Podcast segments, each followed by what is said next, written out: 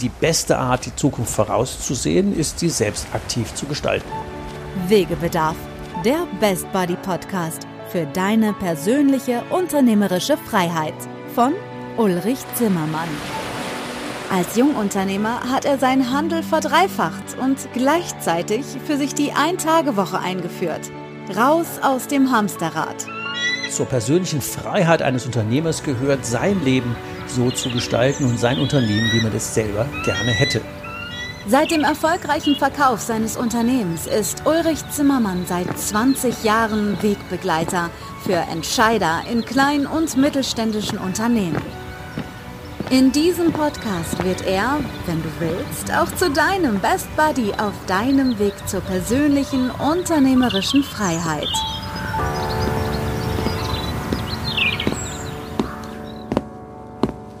Hallo und herzlich willkommen. Wie kannst du deine Bank, deinen Steuerberater und deine Versicherungen für deine persönliche unternehmerische Freiheit nutzen?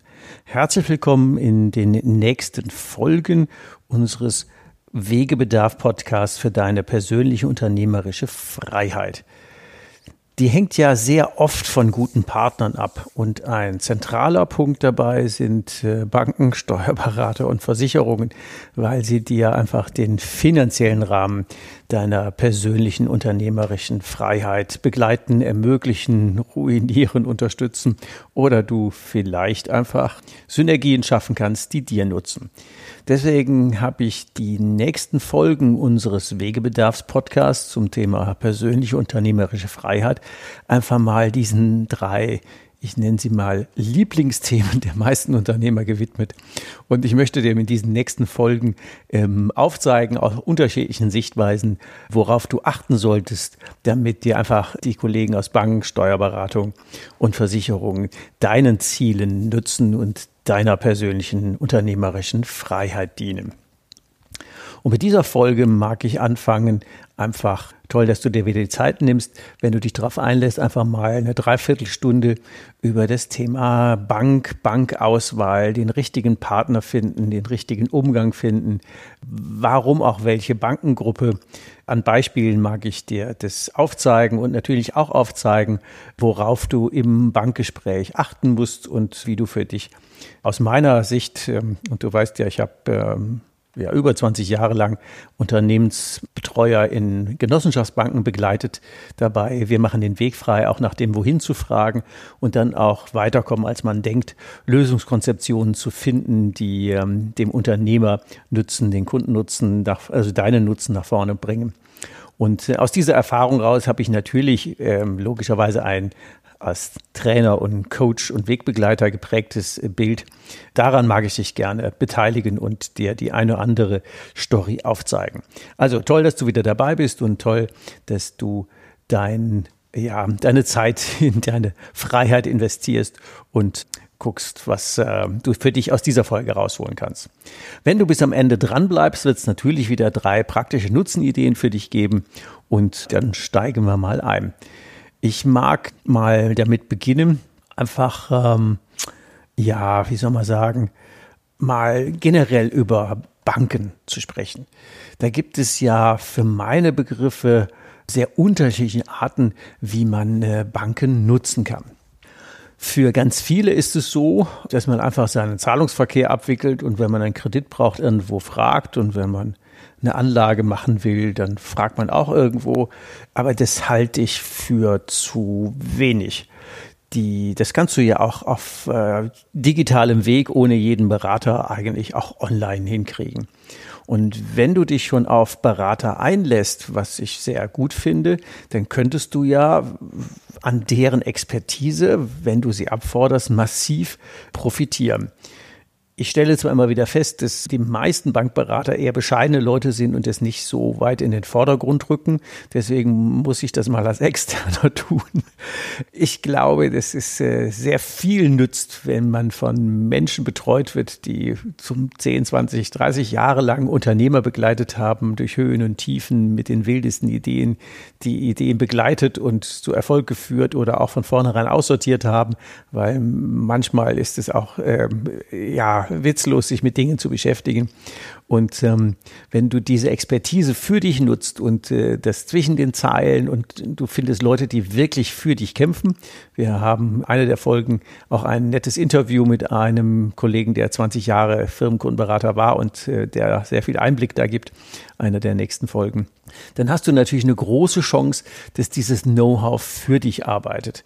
Also wenn man eine Bank nutzt, und ich nenne die immer gerne ähm, externer strategischer Partner, der oder externe Stabstelle, der für dich in der Bank deine Interessen durchsetzt, dann hättest du es natürlich sehr gut getroffen. Und da müssen wir gleich mal gucken, wie wir da drankommen. Also die eine erste Frage wäre, wie willst du eine Bank nutzen? Einfach nur für das operative Tagesgeschäft, Zahlungsverkehr, Kredit und Anlage oder wirklich als strategischen Partner, der dir dient? Und wenn du auf der Suche bist nach diesem strategischen Partner, den ich dir wirklich ans Herz legen würde, dann ähm, achte mal auf verschiedene ja, Rechtsformen und Interessenslagen. Jetzt äh, mag sich das vielleicht ein bisschen lästerlich anhören, aber wir sind Podcast und haben auch Meinungsfreiheit. Deswegen mag ich da mal meine ganz persönliche, sehr persönliche Meinung zur kundtun. Wegebedarf, der Podcast. Auf ein Wort. Ich glaube, dass ähm, alleine schon die Wahl der Rechtsform einen großen Unterschied macht.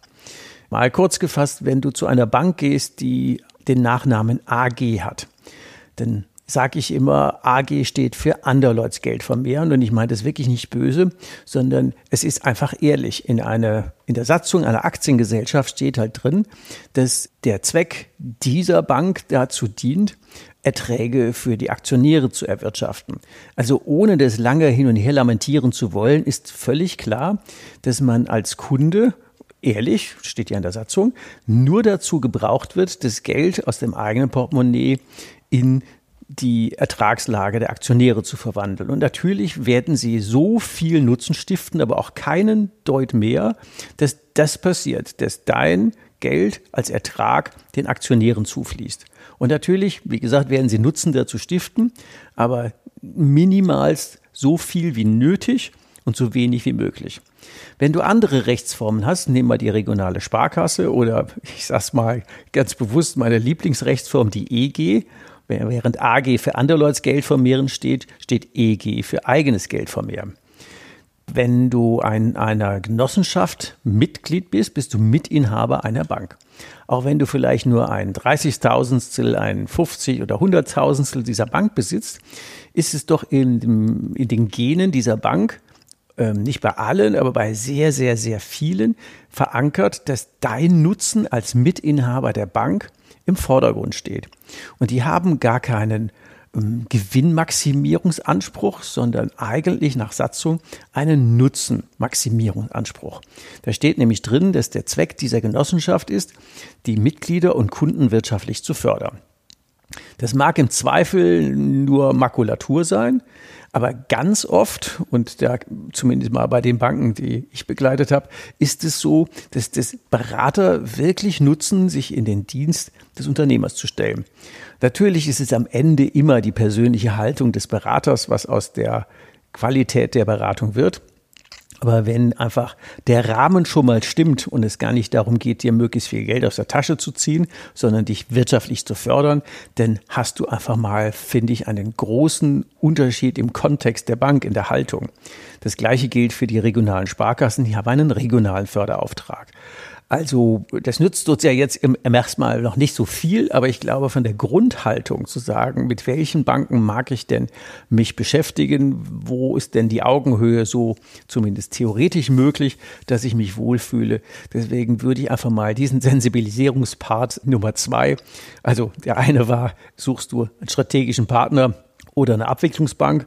Und der zweite war, achte mal auf die Rechtsform, dass du zumindest mal von der Grundausrichtung vom Grundtypus der Bank eine Bank findest, die sich dem Mittelstand verpflichtet und deinen Zielen committed fühlt. Das erste, was ich dir als Beispiel mal mit auf den Weg geben mag, ist eine Geschichte, die mag sich banal anhören, aber ich mache sie immer gerne an einem Beispiel fest. Ein weiterer Tipp ist, äh, wenn du zu einer Bank gehst, dann äh, finde ich es immer wichtig, dass du darauf bestehst, dass du deine langfristigen Ziele erzählst, auch wenn der Banker oder die Bankerin nicht danach fragt.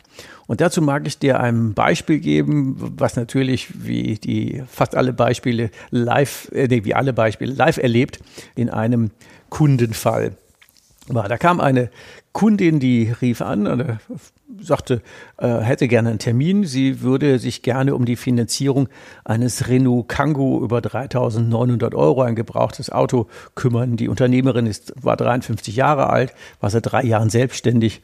Und dann fragt man sich ja zuerst, äh, auch mal aus Banksicht oder auch aus Unternehmersicht, hallo, was soll denn das werden? Also da hast du eigentlich schon den roten Punkt bei so einer Anfrage sofort schon auf der, äh, auf der Akte. Es wird umso skurriler, wenn man, wenn man weiß, dass äh, die Unternehmerin zum Zeitpunkt des Anrufs 30.000 Euro auf dem laufenden Konto hatte und mit ihrer frischen Selbstständigkeit tatsächlich im Jahr 80.000 ähm, Euro verdiente. Und dann fragt man sich natürlich, warum äh, will die denn jetzt 3.900 Euro finanzieren? Die junge Beraterin war coachable und hat sich auf das Thema eingelassen und natürlich, wir machen den Weg frei, die Unternehmerin gefragt, so, das ist immer eine Empfehlung, die ich im Ausbruch sage, mach mal den, äh, gib die Auswahlfrage. Und dann hat sie die Unternehmerin gefragt, über was soll man dann heute reden? Nur über die Finanzierung von 3.900 Euro, Klammer auf, Klammer zu, die ich im Moment gar nicht verstehen kann. Oder wollen wir aus diesem Vorhaben Renault Kangoo kaufen, schauen, dass wir auf Dauer das meiste für sie rausholen? Und dann hat natürlich die Unternehmerin logischerweise gesagt, ja logisch, ist natürlich das meiste für Sie rausholen, warum fragen Sie denn das? Und dann hat die Beraterin das äh, begründet und hat gesagt, wenn ich das gesamte Bild verstehe, dann weiß ich auch, wo ich die einzelnen Puzzlesteinchen hinschiebe. Wenn ich aber nur einen Puzzlestein sehe, wie soll ich denn aus dem gesamten Bild für Sie die richtige Entscheidung ableiten? Das hat sie sehr gut dargestellt und dann, ich mache es ein bisschen ausführlicher, damit ihr das nachvollziehen könnt. Und dann hat sie gefragt, wo soll es denn hingehen? Und dann sagte die Frau, dass sie ähm, mit ihren Transportfahrzeugen in Lizenz für ähm, einen großen, ja, kann man ja nicht im Detail verraten, aber sagen wir mal, für, für Firmen fährt, die sehr viel Ausliefervolumen im, im Lizenzvertrag äh, haben. Und die verteilen ihre Liefergebiete auf ähm, also die verteilen diese Lieferung auf Liefergebiete und die Frau hatte drei Liefergebiete und fuhr da im Moment schon mit drei Sprintern und äh, entsprechend angestellten Menschen rum. Und jetzt äh, erzählte sie, dass sie von einem Kollegen, der in Ruhestand geht, ein viertes Gebiet übernehmen konnte. Und bevor sie da jetzt 30.000 Euro für einen neuen Sprinter ausgibt, hat sie überlegt, sie kauft sich erstmal einen gebrauchten äh, Renault Kangoo. Da fährt sie jetzt mit und gibt ihren Sprinter an einen Fahrer ab. Also jetzt auch wieder für die Bank zurück. Wenn die erst verstanden hätte 3.900 Euro, wäre die wirkliche Geschichte, wenn man Unternehmer verstehen will, zu sagen, eigentlich geht es ja um die Expansion von drei auf vier Liefergebiete und eigentlich ist die Investition 30.000. Das wäre ja das, was auf dem Konto gewesen wäre. Dann wäre das ja ähm, platt. Dann hat die Beraterin natürlich weiter gefragt und gesagt, ja, wenn Sie es aussuchen könnten, wo würden Sie denn in fünf Jahren stehen wollen? Und dann sprudelte die Unternehmerin, und das ist auch eine wichtige Frage, dass die gestellt wird, und ansonsten bestehe darauf, dass du erzählst, wo du in fünf Jahren stehen möchtest. Dann erzählte die Kollegin, also die Unternehmerin, sagte, ja, es gehen ja noch mehr meiner Kollegen in Ruhestand. Und die nächsten Jahre kann ich wahrscheinlich in Summe noch einige Gebiete übernehmen, so dass ich dann äh, zwölf Gebiete hätte und kann da mit zehn Sprintern wirklich flächendeckend hier um ähm, und um unseren Standort rum kann ich die, die entsprechenden Kunden bedienen. Und außerdem bräuchte sie dazu eine, noch eine Lagerhalle, die wüsste sie auch schon, wo die steht und die würde sie gerne auch kaufen. Die Frau ist 53, also die hat noch Schmackes. Also wenn wir das mal überlegen, eigentlich war die Anfrage 3.900 Euro für gebrauchten Renault Kangoo nicht so besonders spannend. Und am Ende geht es um 10 Sprinter, also 300.000 Leasingvolumen und den Kauf einer Halle für nicht ganz 200.000. Und worauf ich raus will, hätte die jetzt nicht nach dem Ziel gefragt, dann wäre es doch naheliegend gewesen, die mehreren tausend Euro einfach vom Konto zu nehmen und ähm, den Bedarf an Autos einfach zu decken. Wenn die aber dann in zwei, drei Jahren die Halle hätte finanzieren wollen, dann war das Eigenkapital weg. Dann ist es in Autos verteilt und dann aus Banksicht auch nicht mehr beleihbar.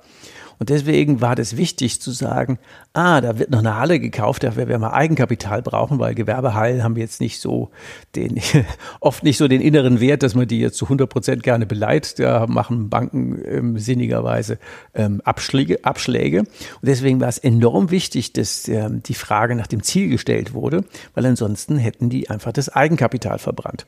Und so konnte die junge Beraterin ja eine schlüssige Lösung präsentieren, sukzessive der Frau den Rücken frei halten, die Autos nach und nach finanzieren, leasen beziehungsweise und dann ähm, eine richtige Bankfinanzierung für die zu kaufende Gewerbehalle machen und da auch noch, ähm, die ist zwar schon 53, aber dann auch noch zum Beispiel aus ähm, nicht bezahlten Steuern, Klammer auf, Klammer zu, über eine Rürup, diese Einzelunternehmerin, auch noch ähm, die Altersvorsorge von der Steuer absetzen und die Steuerrückflüsse für eine sehr schnelle Tilgung nutzen.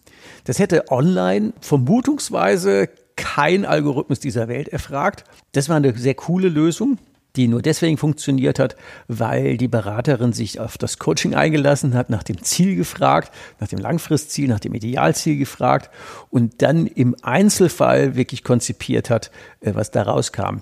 Und wenn man dann in zehn Jahren eine Halle von 200.000 Euro abbezahlen kann aus nicht bezahlten Steuern, legal, weil die Rürup-Rückerstattung aus der Steuer, man kann ja 90 Prozent ähm, steuerlich ansetzen, dann die Halle tilgt, dann hat sie nicht nur eine sehr günstig finanzierte Halle, sondern auch noch ähm, eine Zusatzrente aus dem, was sie da erwirtschaftet. Und das sind so Sachen, die gehen online einfach nicht. Da braucht man Berater, die mitdenken. Also der eine erste Tipp wäre mal alleine aus dieser Story, erzähl du und bestehe darauf, dass wenn du zur Bank gehst und irgendwas finanzieren oder irgendwas anlegen willst, bestehe darauf, dass du dein Langfristziel, und zwar wirklich im, in Perspektive drei, fünf, zehn, 15 Jahre so darstellst, dass der Banker eine Chance hat, das gesamte Bild. Wie beim Puzzle, das große Bild am Anfang und nicht die einzelnen Puzzlesteinchen zu sehen, damit die eine Chance haben, dir helfen zu lassen. Also Learning ist immer nach dem Ziel fragen. Du kennst ja die, die Themen äh, mehr als Geld und Zinsen. Wir machen den Weg frei, weiterkommen als man denkt. Jeder Mensch hat etwas, das ihn antreibt. Und auch die sollten für meine Begriffe in die Beratung einfließen, weil wenn das das Ziel ist, äh, wir machen den Weg frei, müsste man ja fragen oder fragen lassen, wohin. Wenn das Ziel ist, weiterkommen, als man denkt, was ein anderer Slogan war, wäre ja wichtig herauszufinden, was glaubt denn die Bank? Wie weit du denn alleine kommst und wie viel weiter würdest du denn kommen, wenn du dich auf ihre Unterstützung einlässt. Und jetzt sind wir wieder bei der Persönlichkeit des einzelnen Beraters. Wenn du diese Brocken einfach mal wirfst und dein Berater steigt drauf ein, dann hast du ja eine gute Chance zu testen, ob er einfach nur schnell abwickeln will, damit er möglichst wenig äh, Ärger auf dem Tisch hat. Solche Menschen mag es geben. Aber die meisten haben eine Ehre und sagen, wenn das das Ziel ist, dann will ich auch eine bessere Lösung. Und in der Regel kannst du die mit, mit Zinsen oder ein bisschen falschen, da gewinnst du nichts. Also das äh, ist so der Punkt zu sagen, ähm, lass ihm, gib ihm die Chance oder ihr, dass ähm, die Berater sich auf deine Ziele einlassen. Jeder Mensch hat etwas, das ihn antreibt. Was ist deine unternehmerische Vision? Was ist deine Mission? Hol dir die Berater ins Boot, mach sie zu deinen Freunden und Verbündeten. Die lieben alle spannende Stories. Das ist deren, deren Elixier.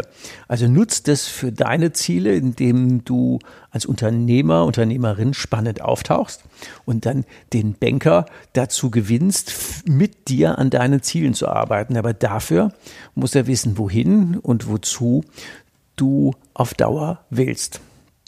Da sind wir auch schon bei einem Punkt, woran äh, machst du denn einfach die Auswahl deines Beraters fest? Ich habe für meine Steuerberaterin, die Nadine Abraham, die auch genau aus dem Grund in einem Podcast äh, in den nächsten Folgen auftauchen wird, mal für ihre Kunden ein Webinar gegeben. Wie suche ich mir denn einen gescheiten Banker? Und eigentlich ist es einfach.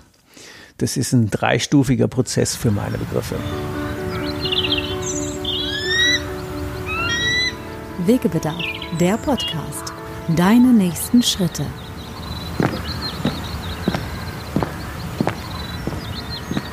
Das Erste, was du machen müsstest, wäre, wenn du eine gute Bank suchst oder einen guten Bankberater, such dir mal die regional verfügbaren Banken aus. Dann gehst du auf deren Webseite und schaust bei wir über uns oder unsere Beratungsphilosophie, was die denn versprechen. Das ist nicht so schwierig, es ist fast immer das Gleiche. Wenn du dann zur Bank gehst, dann ist das Erste, was du machst, diesen Slogan zu nehmen und äh, zu sagen, hey, das ist cool, habe ich auf der Webseite gesehen, das finde ich ganz toll und du wirst es in Sekundenbruchteilen im Gesicht des Beraters sehen, ob der ernst gemeint ist oder ob du jetzt so ein bisschen ein Erschrecken siehst, zu sagen, ja oh Gott, hat die Marketingabteilung hingeschrieben, aber im Tagesalltag ist es bei uns völlig anders. Ein guter Grund, jetzt aufzustehen und wieder zu gehen. Weil wenn es einfach nur Makulatur ist, wirst du mit ah, wenig Wahrscheinlichkeit den Rahmen finden, dass ein Berater sich wirklich für dich ins Zeug legen kann. Wenn der jetzt lächelt und sagt, ja, cool, das machen wir hier, das, das ist genau das, was wir tun. Super gut, dass Sie es ansprechen. Dann hat der eigentlich schon die erste Hürde geschafft zu sagen, cool, da passen jetzt ein interessierter Unternehmer, Unternehmerin wie du und eine engagierte Bank auf der anderen Seite passen jetzt zusammen. Die zweite Hürde, die du da einbauen kannst, ist, den Berater zu fragen, da gibt's ja diesen Slogan, jeder Mensch hat etwas, das ihn antreibt. Was ist denn Ihr Antrieb als Berater oder Beraterin? Und dann hast du wieder das gleiche Phänomen, wenn die jetzt strahlen und die erzählen, wie cool das ist, sich für Unternehmer einzusetzen und wenn man die kennt und Ziele von über Jahre, vielleicht auch Generationen zu begleiten und äh, stolz darauf zu sein, was man alles gemeinsam bewegt hat, dann hast du wahrscheinlich einen Freund gewonnen oder Freundin gewonnen. Wenn auch äh, hier wieder dieses Zurückzucken, es wird einfach vorkommen, da wird sich irgendwie ein natürlicher Mix im Markt ergeben. Und wenn du merkst, äh, das fällt jetzt nicht auf fruchtbarem Boden, dann ist es der zweite Grund, den Kaffee auszutrinken und zu gehen. Oder der zweite gute Grund, sich zu freuen, zu sagen, hey, das wird cool, da stimmt schon mal der Rahmen der Bank und es stimmt schon mal die Einstellung des Beraters. Das wird eine coole Zusammenarbeit. Und die dritte Hürde, die ist vielleicht ein bisschen diffizil, aber ich würde sie trotzdem so einbauen, ist die Frage nach der sogenannten Kompetenz, äh, Kreditkompetenz, also zu Deutsch. Was darf denn der Berater alleine entscheiden? Wann braucht er denn Vier-Augen-Prinzip? Wann geht das Kreditthema in den Vorstand und wann in den Aufsichtsrat? Also wenn der dann sagt, ich habe eine Einzelkompetenz von 50.000 Euro, dann würde ich den nächsten Kredit, ich habe nur mal so als Zahl, eher nicht, also wenn das irgendwie machbar ist, dann weißt du, wenn du für 49 was hast, das kann der Berater selber durchwinken und ab 51 muss der jemand zweites fragen. Und wenn du das weißt, dann kannst du einfach deine Unterlagen und deine Aufbereitung und das einfach im direkteren Dialog, dann weißt du, redest du mit Fritz oder mit Fritzchen, musst du gleich die anderen noch mit dazu holen und dann hast du einfach eine Größenordnung, an der du weißt, wo du bist. Also Leitbild der Bank, Antrieb des Beraters und dessen Kompetenz wäre das zweite Thema. Dann gibt es viele Unternehmer, die meinen, es wäre gut, an der Kondition zu feilschen. Ich kann das nachvollziehen, wenn man die Bank nur für Zahlungsverkehrsdinge nutzt, die man billig und einfach und online an jeder Ecke kriegen kann. Weil wenn du keine Zusatznutzen hast, gegenüber irgendeiner ähm, digitalen Online-Lösung, warum sollst du denn mehr bezahlen wollen? Das ist völlig nachvollziehbar. Das ist aber in der Regel nicht der Anspruch der Berater, ähm, sondern meistens sind die Berater geworden, zu Recht, weil sie einen hohen Qualitätsanspruch an ihre Lösung haben. Und wenn man sich die kaputt machen will, dann muss man nach billigen Konditionen fragen. Und wenn man den Berater zum Freund haben will, dann macht es viel mehr Sinn zu sagen, der hat diesen Anspruch und ich zahle auch mal einen Cent oder drei oder fünf oder was auch immer mehr, weil der wird mir auf Dauer viel mehr rausholen, als was ich hier auf einem kurzen Weg gespart habe. Und natürlich leben die alle, haben die ihre Zielerreichungen und das ist auch völlig in Ordnung wenn die ähm, Zusatzdinge verkaufen, weil die einfach passen und weil das Sinn macht. Es ist nicht in Ordnung, wenn einfach was verkauft wird, damit es weg muss. Und deswegen ist wichtig, ähm, rauszukriegen, was wie eben gefragt, was der Antrieb des Beraters ist, um deine Haltung und die des Beraters, der Beraterin auf ein Level zu kriegen. Also wenn du hörst, dass ähm, die Bankberatung sagt, mein Anspruch ist einfach immer aus dem Gesamtkontext die beste Lösung für sie rauszukriegen, dann hast du unterm Strich immer mehr Geld verdient, als hättest du an der Kondition gekürzt. Und alleine schon das Beispiel, was ich eben erzählt hatte, dass wir, obwohl es eigentlich Altersvorsorge ist, in die Finanzierung einer Gewerbehalle in Rürup einbauen, weil die Frau Einzelunternehmerin war und das für sich einfach grandios rechnete dann habe ich da schon auch immer mal wieder unterwegs erlebt, dass die Leute sich an den Kopf fassen und sagen, ja, wieso das eine ist doch Altersversorgung und das äh, nächste ist eine Finanzierung. Und dann sage ich immer, nee, das ist beides Geld. Und wenn ich das nur im, im Silo, im Tunnelblick sehe, dann kriege ich für dich Unternehmer nur schlechtere Lösungen. Aber wenn ich das im Gesamtbild sehe, finden wir ziemlich coole Lösungen. Und wenn du von, Beispiel eben, von 200.000 zu finanzieren der Halle 190.000 von der Steuer zurückkriegst, weil du das geschickt gemacht hast, ja, dann ist das, was willst du denn da noch über, da, da kannst du jeden Zins bezahlen.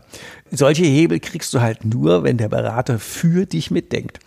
Und wenn du dem auf den Keks gegangen bist, weil du an der Kondition permanent rumnörgelst oder weil der nie billig genug ist oder weil du ihn nicht arbeiten lässt, dann hast du leider einen Freund verloren.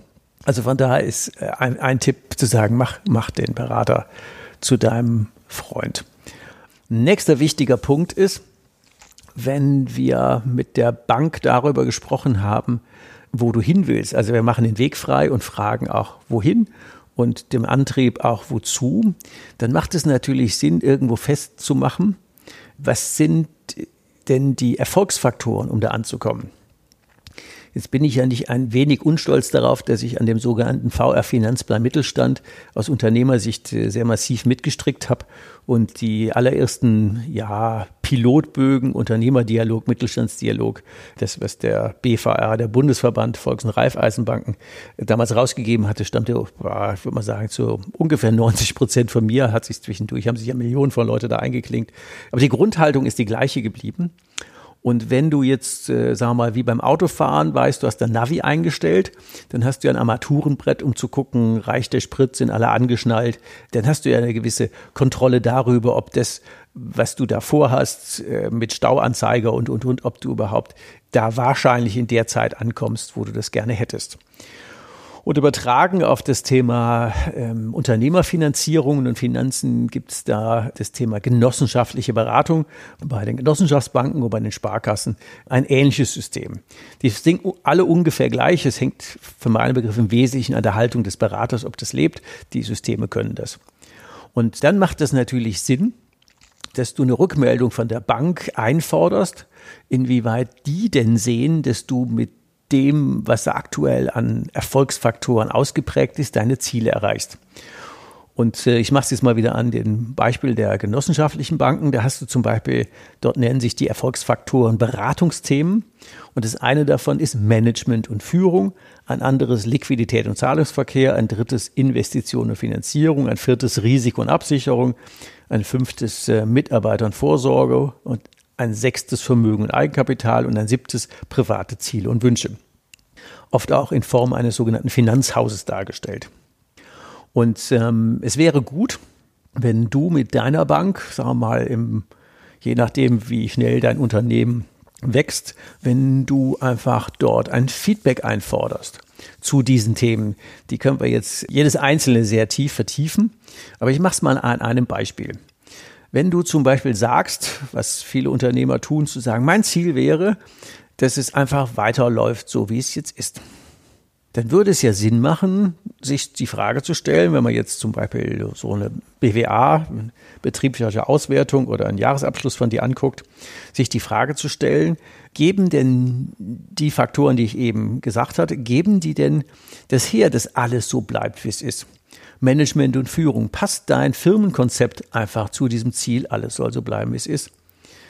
Liquidität und Zahlungsverkehr. Wenn alles, ähm, ich sage mal Liquidität, wenn alles überall zwei Prozent Inflation teurer wird, aber du einfach da bleibst, wo du stehst, dann stellt sich ja die Frage, wie willst du das puffern? Und wenn der Berater dich dann fragt, naja, mit welchen Kostensteigerungen rechnen Sie denn? Und du sagst, ja, klassischerweise zwei, drei, vier Prozent im Jahr schlagen meine, Liefer meine, meine Kosten und meine Lieferanten auf die Preise auf. Und der Berater würde dann weiter fragen, und wie viel von den, sagen wir mal, der hätte eine Million Umsatz und der hätte drei Prozent gesagt, wie viel von den 30.000 Euro können Sie denn an den Markt weitergeben? Und du sagst, na ja, Akle, die Hälfte meiner, ich mach's jetzt vereinfacht, die Hälfte dieser 30.000, das ist einfach äh, im Wareneinkauf, da kommt eine neue Preisliste und die gebe ich an meine Kunden weiter. Und wenn der Berater da fragt, wird die andere Hälfte, Personalkosten und Co., ja, das sind dann nochmal 15.000, wo nimmst du die denn her? Und wenn der Berater dann fragt, ja, zum Thema Management und Führung, wie wollen Sie das denn kompensieren? Wie haben Sie dann Ihr Konzept angepasst? Spätestens jetzt wird klar, dass damit alles so bleibt, wie es ist, man eigentlich alles anpassen muss. Und wenn er jetzt mit dir gemeinsam auf die Suche geht und sagt, Management und Führung, wo finde ich 15.000 Euro? Liquidität und Zahlungsverkehr, wo finde ich 15.000 Euro? Investitionen Finanzierung und so weiter, wo finde ich 15.000 Euro?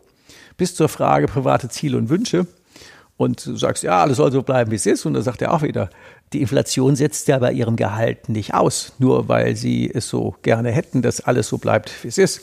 Also machen wir eine glatte Zahl, du hättest 100.000 Gehalt und du würdest nicht zwei Prozent im Jahr erhöhen, dann vereinfacht rückwärts gerechnet, 98, 96, 94, wie auch immer. Die Frage, wann machst du keinen Urlaub mehr oder wo nimmst du das nicht angepasste Wachstum denn her? Und das geht dann sehr schnell, dass man sich äh, bei einer Immobilie würde man sagen, Renovierungsstau, dass man sich plötzlich so äh, reaktiv zurückzieht und denkt, das würde einfach so gut gehen. Und der gute Banker nervt dich einfach an der Stelle, indem er die Frage stellt, ich nehme das ernst, alles soll so bleiben, wie es ist. Was muss sich alles ändern, damit es so bleiben kann, wie es ist?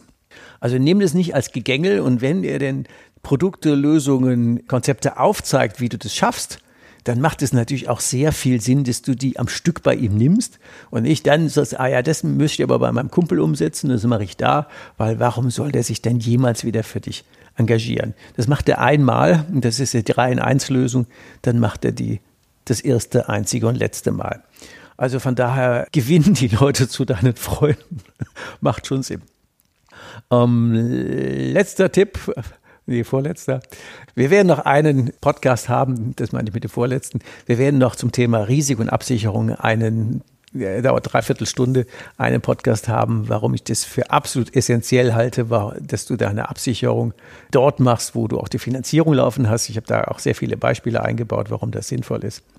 Ein anderer Punkt ist, und das ist der letzte in diesem Podcast, dass ich glaube, dass es sehr wichtig ist, das Ping-Pong zwischen Bank, Steuerberater und dir als Unternehmer zu beenden. Ich mache als Zeichen immer ganz gerne die Raute von Angela Merkel, nur diesmal sind die Ecken anders besetzt. Ich glaube, wenn man so ein Dreieck hat zwischen Unternehmer, Bank und Steuerberater, dann ist es ganz oft so, dass wir als Unternehmer genau durch dieses Loch durchfallen und ganz viele Synergien nicht nutzen weil manche Leute wie ich haben Spaß an dem Thema Finanzen und ganz viele Unternehmer, die ich kenne, haben den nicht. Und äh, wenn man dann, ich sag mal, ein bisschen unleidlich mit der Bank über Dinge redet, wo man schon keinen Bock drauf hat und dann auch noch mit dem Steuerberater über Dinge redet, wo man keinen Bock drauf hat und die man am Ende auch nicht wirklich immer verstehen kann, dann ist es für uns Unternehmer immer schwierig, da den Nutzen rauszuziehen.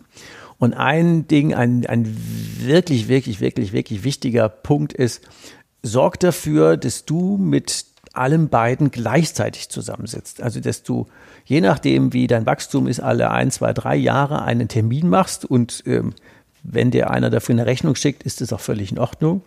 Und du mit Steuerberater und Bank zusammensitzt und darüber redest, wo du hin willst. Ich habe, glaube ich, in einer Podcast-Folge das äh, mal erzählt von dem Unternehmer, der auf die Frage, wo willst du denn stehen, die Antwort gab, in 15 Jahren barfuß am Strand und der Berater fragte, äh, wo? Und der Unternehmer sagte, egal, Hauptsache warm und äh, gut, der verdiente gut. Da wird die Frage, ja, was brauchst du denn da? Ja, 20.000, was äh, im Jahr? Nee, nee, im Monat. Also der verdiente wirklich sehr gut. Und äh, am Ende hatte ich dann die Frage nach der passenden Rechtsform gestellt. Ähm, ich mache das jetzt ein bisschen kurz und äh, der hatte ein zu versteuerndes Einkommen von nicht ganz 500.000 Euro. Und ich hatte dann gemeint, dass alleine die in anderen Rechtsformen anders bezahlten Steuern ungefähr drei Millionen wären, die er am Strand ausgeben könnte und die Frage gestellt, mal angenommen, Sie hätten das geändert, könnten Sie die drei Millionen am Strand brauchen? Dann hat er natürlich beide Hände äh, in die Luft gerissen mit Victory-Zeichen und sagt, ja, logisch. Aber warum hat denn mein Steuerberater das noch nicht gesagt? Sag ich, weil Sie wahrscheinlich mit ihm darüber noch nicht geredet haben. Und jetzt sitzen wir hier zusammen in der Bank und der hört das erste Mal, dass sie in 15 Jahren verkaufen wollen, obwohl sie sich seit 20 Jahren kennen. Und ihr Steuerberater hat es auch noch nie gehört. Aber wenn sie beide zusammen an den Tisch setzen, würden, regelmäßig und sagen, mein Ziel ist, mit 55 den Hammer fallen zu lassen. Ich würde gern barfuß am Strand stehen. Ich hätte gern 20.000 Euro im Monat und ich hätte das gern in welchen Randbedingungen auch immer. Und ihr beide macht euch jetzt bitte mal den Kopf, wie wir das am geschicktesten finanziell, finanzierungstechnisch alles bezahlt, alles safe, äh, alles sicher und äh, steuerlich alles safe, alles sicher, alles clean in den richtigen Rechtsformen, richtigen Bahnen haben. Und die beiden haben dann ein gemeinsames, nämlich dein Ziel. Dann dann hast du eine gute Chance. Die ist nicht 100, aber die ist deutlich höher als 0, dass die gemeinsam an deinem Ziel arbeiten. Und wenn man das nur bei sich im Kopf hat und die anderen beiden mit ihrem Know-how, ihrer Expertise und äh, in, in der Zusammenarbeit nicht für sich nutzt, dann kostet dich das einfach am Ende eine Schweinekohle. Und ob du bei den drei Millionen von dem Fall eben noch ein paar Nullen abziehst auch wenn es nur 3.000 oder 30.000 oder 300.000 äh, zu viel ausgegebenes Geld an der falschen Stelle ist, in dem Fall war es ja der Fiskus, aber das spielt ja gar keine Rolle, wer das kriegt, du musst dafür arbeiten. Und wenn du die Synergie nutzt, indem du wirklich alle Jahr, zwei, drei äh, mit Steuerberater und mit Bank zusammen an deinen Zielen arbeitest und die eben versprochene Rück- oder besprochene Rückmeldung holst zu sagen, und wie weit stehe ich denn aus eurer Sicht bei diesen Themen aus dem Finanzplan, dann hast du eine gute Chance, wirklich systematisch Puzzlesteinchen für Puzzlesteinchen dein Bild zu erfüllen. Und damit mag ich auch die heutige Folge dann abschließen und mal zusammenfassend äh, sagen, also der, einer der wichtigen Tipps ist, überleg dir, wofür du die Bank nutzen willst, nur für Zahlungen, Kredite, dann ist es egal, ähm, nimm irgendwen und dann billig. Oder als ähm, strategischen Partner, der dir hilft, deine Ziele besser zu erreichen, dann ist es extrem wichtig, ähm, den passenden Partner auszuwählen, äh, satt zu machen und äh, dafür zu sorgen, dass der für dich auch in der Bank kämpfen kann. Sprich mit Tipp Nummer zwei, sprich mit der Bank und deinem Steuerberater deine Ziele, deine Interessen ab und sorg dafür, dass die für dich arbeiten und nicht du für deren Ziele, sondern die für deine Ziele. Du zahlst ja beide und die haben auch beide Interesse daran, ihr Know-how und ihre Expertise auf die Straße zu kriegen. Und deswegen Tipp 3, äh, mach alle ein, zwei, drei Jahre einen gemeinsamen Termin mit deiner Hausbank und deinem Steuerberater und committe oder verpflichte sie auf deine Ziele und die passende untereinander Zusammenarbeit dazu. Ich glaube, wir lassen es heute mal zum Thema Finanzen gut sein. Ich hoffe, du hast ähm, ja das bildhaft genug aufgenommen und natürlich freue ich mich über Resonanz, über Feedback, über Fragen. Also trau dich ruhig, wenn du da Bedarf hast und gerne Unterstützung brauchst beim Bankgespräch oder bei strategischen Aufbereitung, dann melde dich gerne. Meine Mail ist ja die ulrich.zimmermann at ulrichzimmermann.info.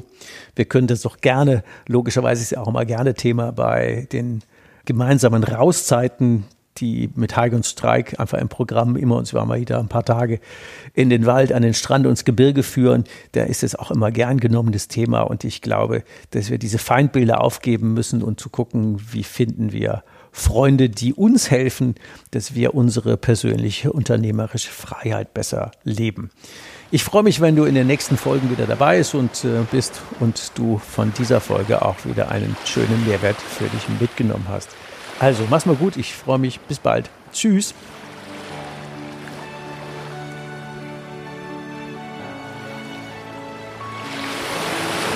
Hast du noch immer Wegebedarf? Keine Sorge. Auch in der nächsten Folge begleitet dich dein Best Buddy Ulrich Zimmermann wieder auf dem Weg in deine persönliche unternehmerische Freiheit. Geh mal auf meine Webseite www.hikeandstrike.com. Bis zur nächsten Folge. Macht's gut. Bis bald. Ciao. Wegebedarf. Der Best Buddy Podcast für deine persönliche unternehmerische Freiheit.